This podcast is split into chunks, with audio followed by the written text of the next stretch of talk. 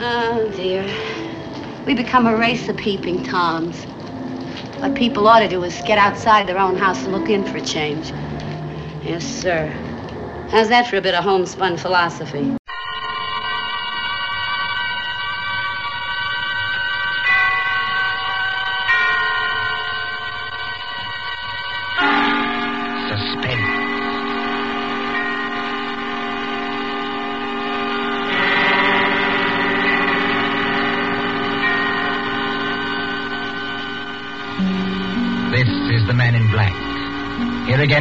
Columbia's program, Suspense.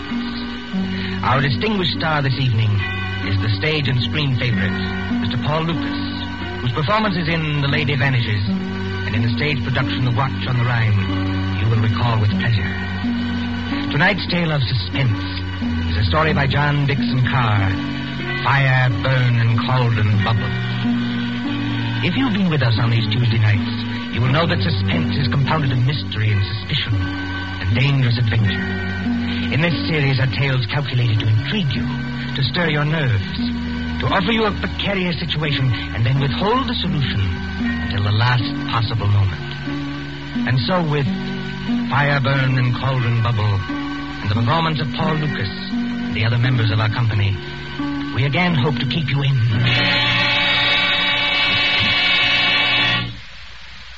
Drury Lane Theater presents the distinguished American actor Myron Willard in Shakespeare's Macbeth, with magic effects especially designed by Ludwig von Arnheim.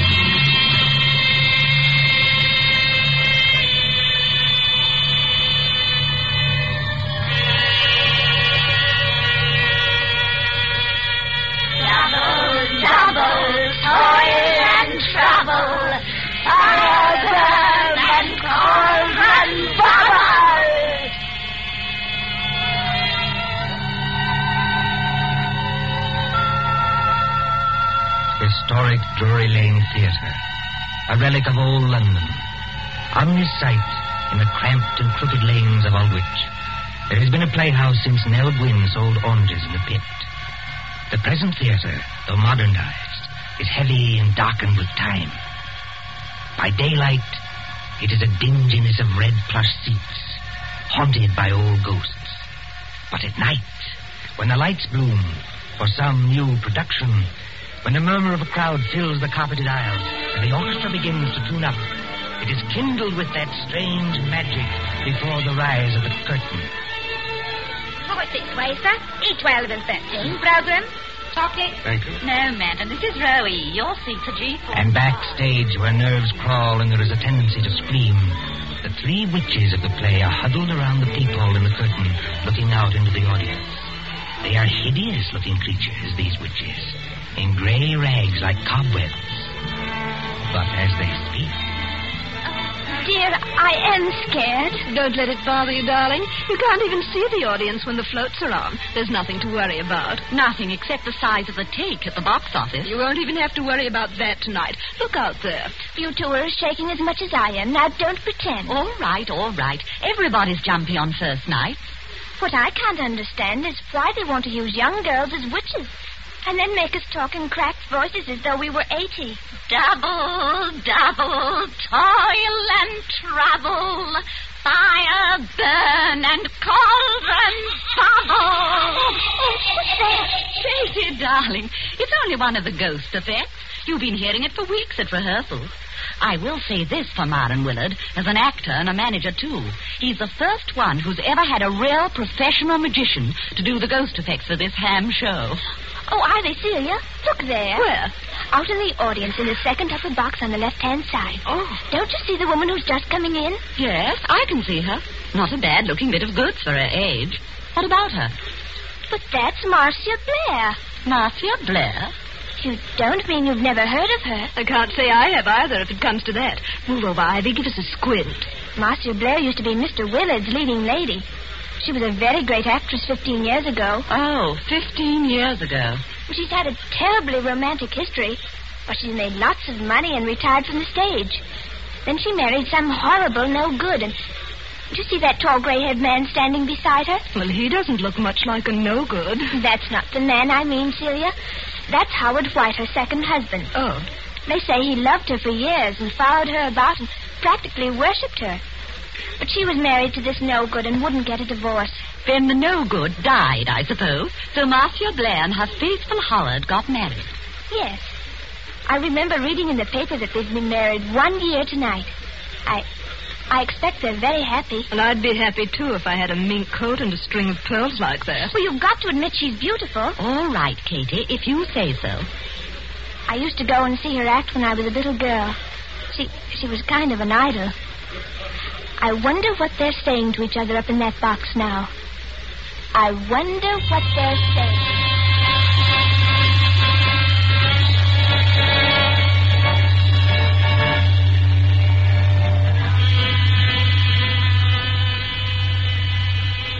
Marcia, dear, I wish you wouldn't be so uneasy. Nothing can happen to you here. You're uneasy yourself, Howard. Yes, I suppose I am a little. Howard, I know I shouldn't be talking like this on our first anniversary, but that's what worries me. What if Barry isn't dead? What if he isn't dead? Oh, listen to me, darling. Your late husband, heaven condemn his soul, died in New York more than a year ago. We have proof of that. Well, then who wrote those letters to me? I don't know, dear. Somebody playing a joke on you. Joke. If you marry him, Marcia, you won't be alive a year from then. Joke. But you're married to me, my dear, and you are alive. Shall I quote you something from another play, Howard? Well, The Ides of March are come. I, Caesar, but not gone. And it's still two hours. Two hours to the time we were actually married. oh, look here, dear. This is carrying an obsession too far. It would be just like Barry to wait until the last moment, just to make it worse. You knew him. Yes, I knew him. He was a genius. I suppose so. As a mere businessman, I've never quite understood this theatrical temperament, except yours, of course. Barry was a greater actor than Myron Willard will ever be. Barry could play anything, from a Cockney to King Lear. His skill at makeup wasn't merely good, it was terrifying.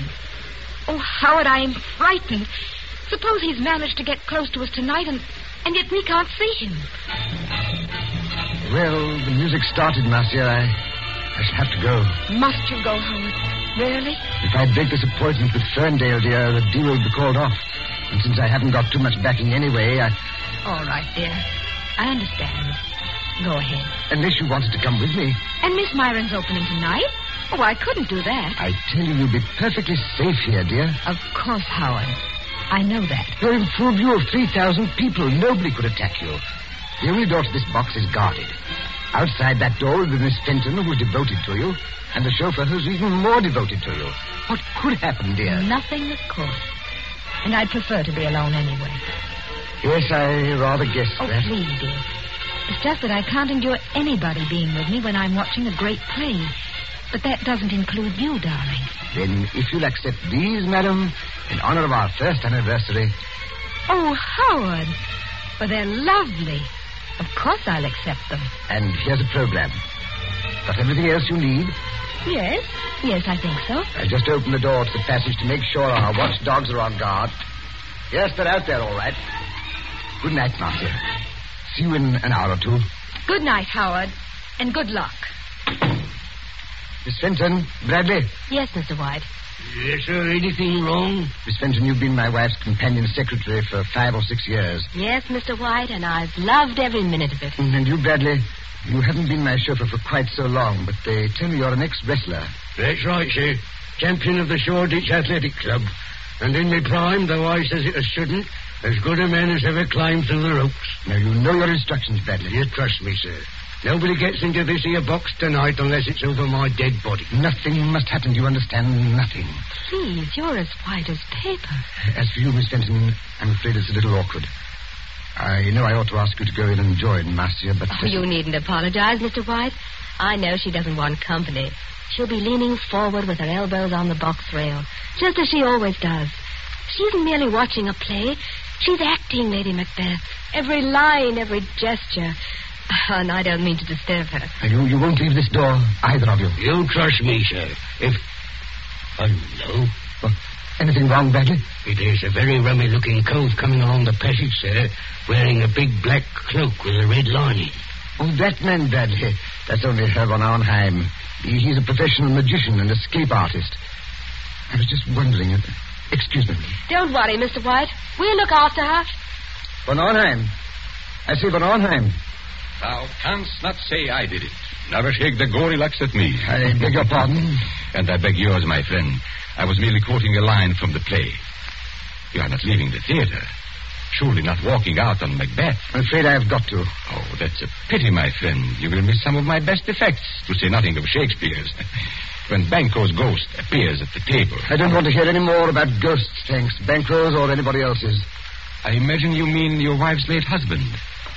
You've heard about it then? Yes, your wife has told me a good deal. She seems to think that in my profession I might have some charm over demons or spell against ghosts. You know, von Arnheim, uh, in a muddled kind of way, that's what I've been wondering myself. Uh, unfortunately, no. I am all too human. But your problem interests me. And I confess it worries me. What is you? What about me? As I understand it, her first husband was a half mad American actor who later went completely mad and died in New York. His, uh, oh, what's the word I want? Or obsession? Uh, that's it, obsession. His obsession was Marcia Blair's eyes. Yes, always her eyes. They seem to hypnotize him. But It is not new, you know. You'll find the same motive, the eyes of a beautiful woman, all through the works of Edgar Allan Poe. Then, as I understand it, after this man's death, she began to receive a series of letters. Foul letters. Apparently written by him, and threatening her with some rather horrible form of death if she married you. I tell you, Barry Lake is dead. He can't get up out of his coffin. Oh, getting out of coffins, my friend, is not so difficult. I have done it myself. Oh, please stop joking, von Arnheim. You don't happen to be dead. True. There is that small difference. Um, is your wife here in the theater tonight? Yes. She wouldn't have come here except that it's Myron Willard's first night. We haven't seen Myron, either of us, in years. She's back there in box D. So I hear. Uh, I was hoping uh, that you might invite me to share the box. Look here, old man. I, I don't want to seem inhospitable, but. Uh, she doesn't want company? Well, that's about it. Well, then walk back a little distance with me, this way. So that we can see the stage from the back of the dress circle. Now, the orchestra has stopped and they'll ring up in a moment. There. Look at it. Look at what? The stage, man. The lights have gone out. All except dim yellow footlights shining at the curtain. The last cough, the last murmur, the last rustle of program dies away in one vast, breathing hush. The curtain goes up. Let go of my arm, von Arnheim. I, I've got to leave. Now, what are the stage directions? Desert place, thunder and lightning. Enter three witches.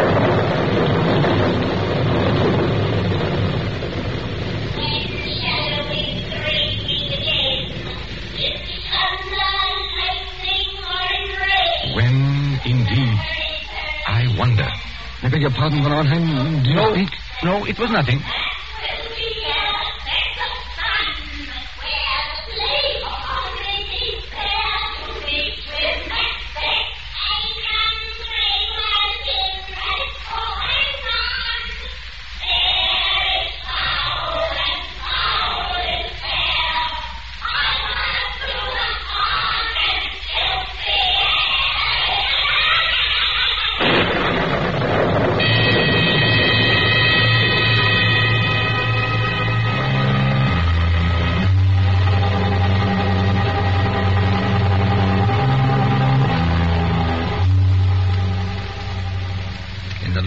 Newspapers for that year, 1936, you may read how Myron Willard triumphed at Drury Lane as Macbeth.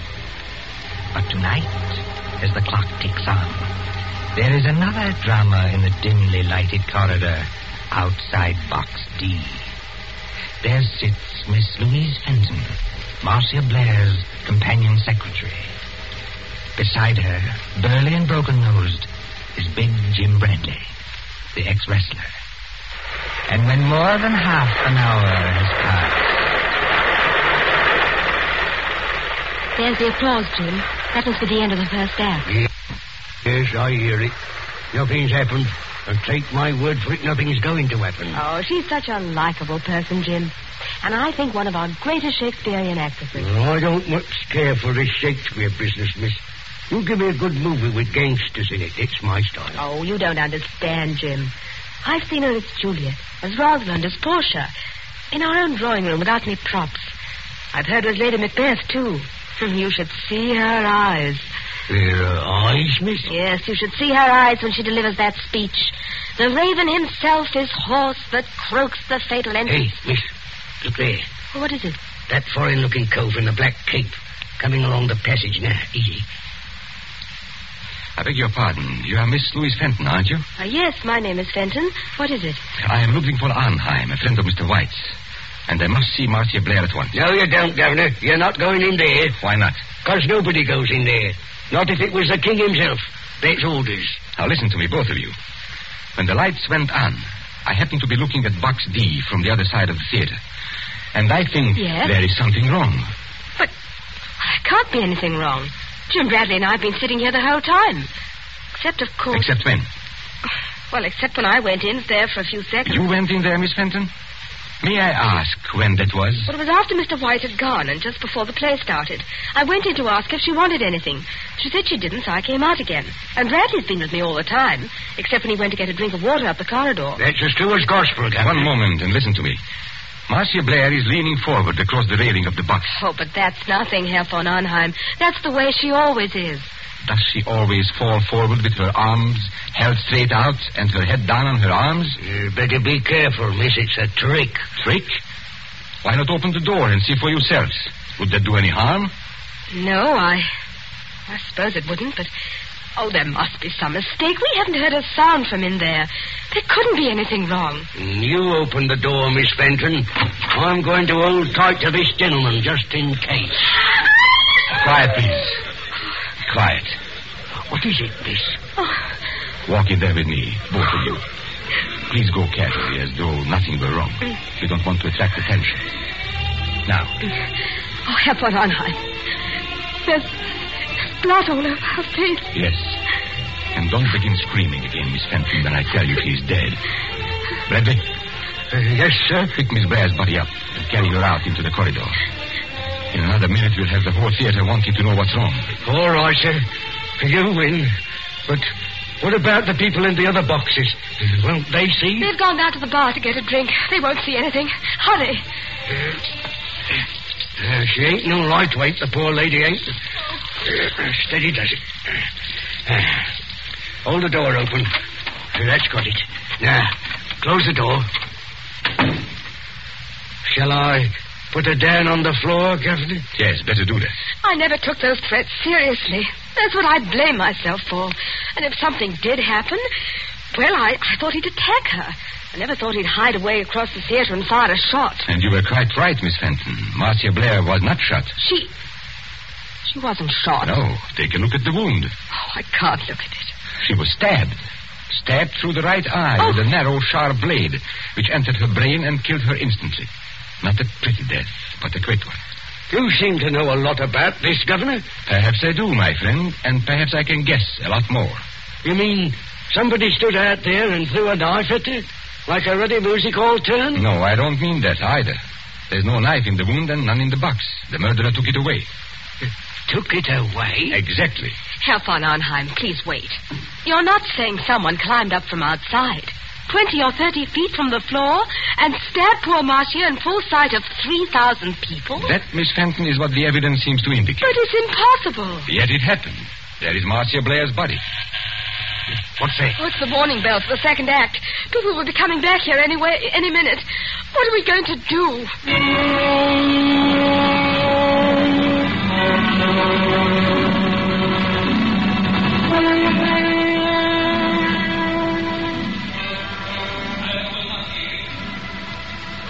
around the boy young mountain street with the grace of the ravenous curse. Oh, where a more deep confidence than an hour holds, being of no woman born, yet I will try the last. Before my body I throw my warlike shield, lay on Macduff, and then behold the first time I fall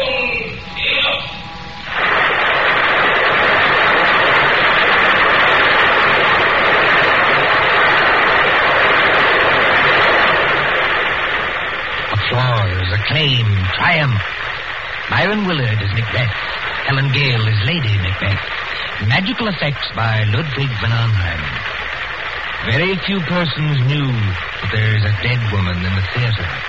But at the end of the play, it is a different story.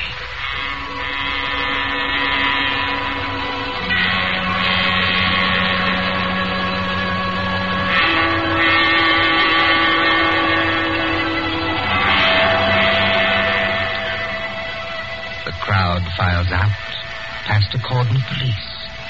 The lights are extinguished. The great theater is dark and mumbling with echoes. See the stage now. Only the battens or overhead lights pour down a pale blaze on two men who stand grotesquely against the background of Dunsinane Castle. One of these men is Howard White, very near collapse. The other is Myron Willard himself, still wearing his makeup, still wearing helmet and chain mail. And when Willard speaks, Howard! Howard White! Confounded man, can't you hear what I'm saying? Excuse me, madam. I, this is almost finished. Well, not that I'm blaming you, old man. Thank you, madam. It's traditional, you know, that Macbeth's an unlucky play. But up to the very end, I thought I'd never done better. Eleven curtain calls. No, twelve. Uh, how did you like my tomorrow and tomorrow speech? I'm sorry, madam. I'm afraid I didn't hear it. I... Yes, poor old Marcia. She'd have hated to die like that. Marcia was proud of her eyes. Always nearsighted as an owl, but too vain to wear glasses. Ah, there's Von Arnheim looking at us from under the castle archway. Von Arnheim!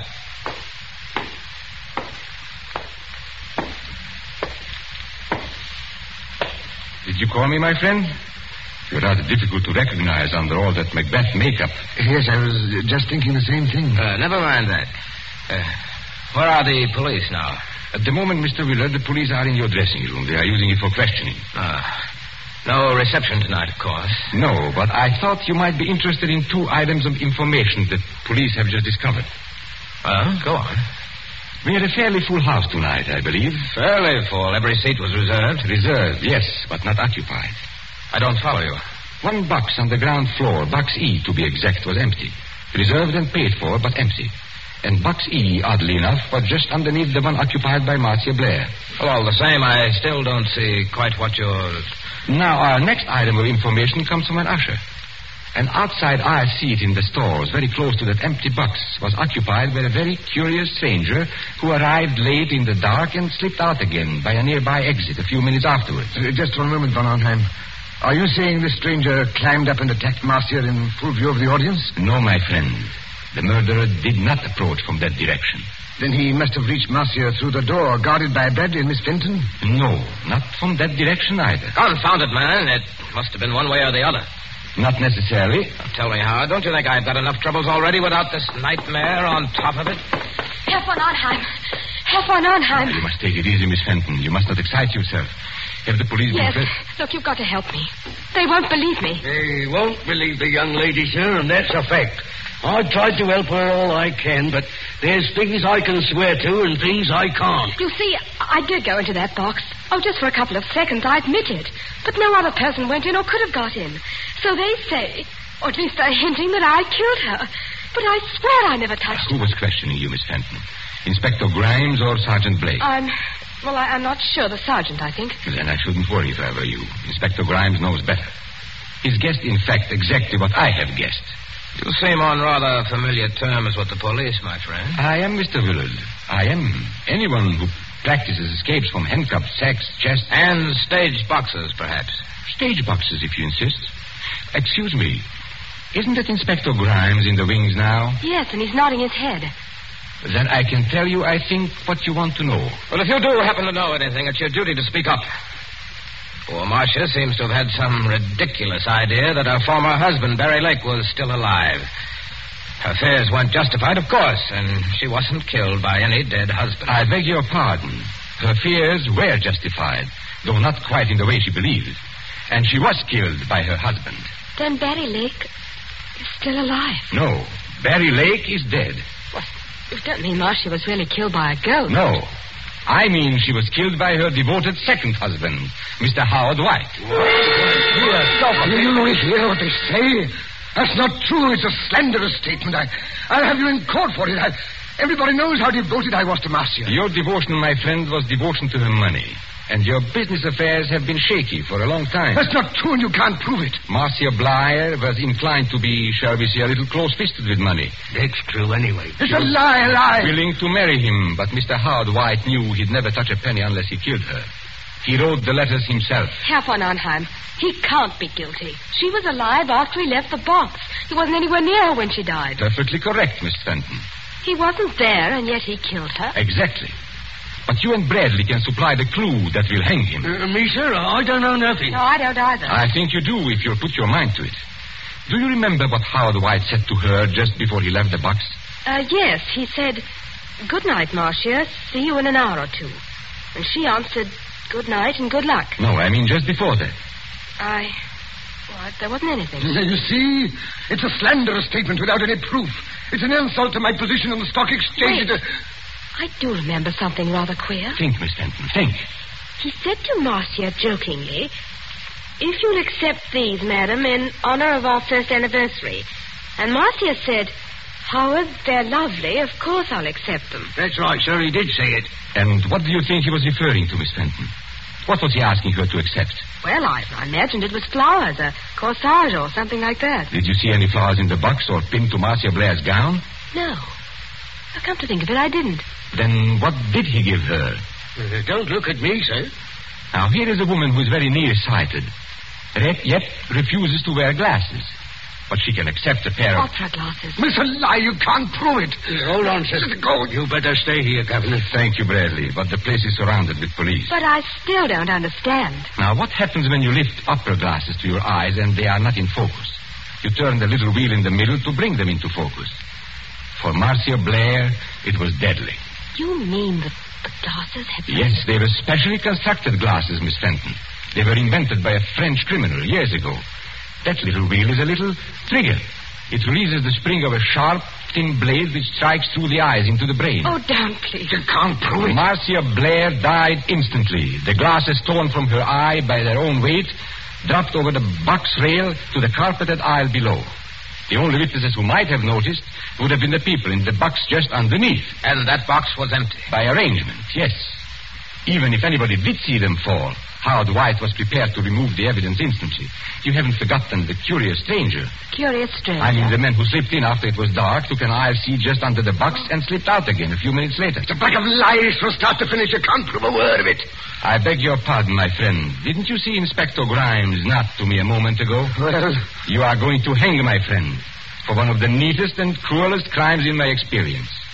The police have just found those opera glasses with a neat set of fingerprints in the side pocket of your motor car.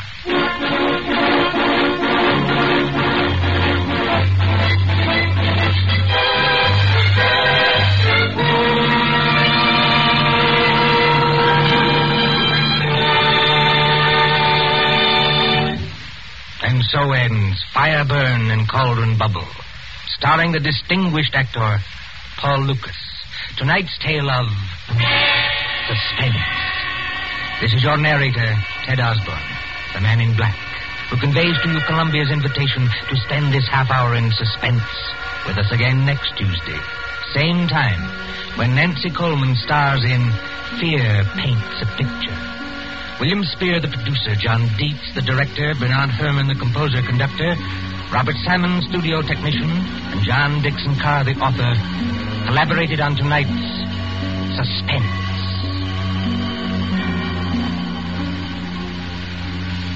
This is the Columbia Broadcasting System.